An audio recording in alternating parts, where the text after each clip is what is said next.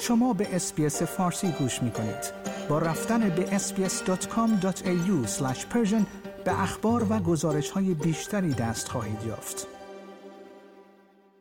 شرکت مخابراتی TPG پس از یافتن شواهدی مبنی بر دسترسی غیر مجاز به حداکثر 15 هزار حساب ایمیل اطلاعیه‌ای برای مشتریان خود صادر کرده است.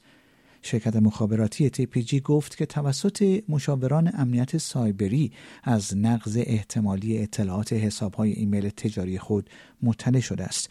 این شرکت مخابرات گفت که از مشتریانی که تحت تاثیر این امر قرار گرفتند بدون قید و شرط عذرخواهی کرده و به بررسی این حادثه ادامه می‌دهد. طبق این اطلاعیه این نقض داده ها بر محصولات iiNet خانگی یا Westnet مانند خدمات broadband یا تلفن همراه تأثیری وارد نکرده است.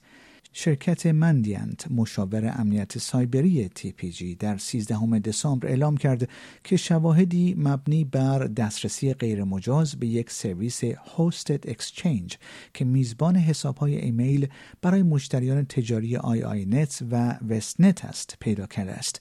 شرکت مخابراتی TPG گفت که هدف اصلی هکرها جستجوی ارزهای دیجیتال و اطلاعات مالی مشتریان بوده است.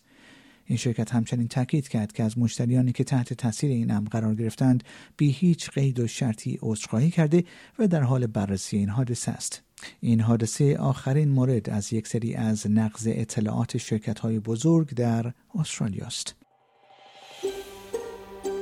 آیا می خواهید به مطالب بیشتری مانند این گزارش گوش کنید؟ به ما از طریق Apple Podcast، Google Podcast، Spotify یا هر جای دیگری که پادکست های خود را از آن می گیرید گوش کنید.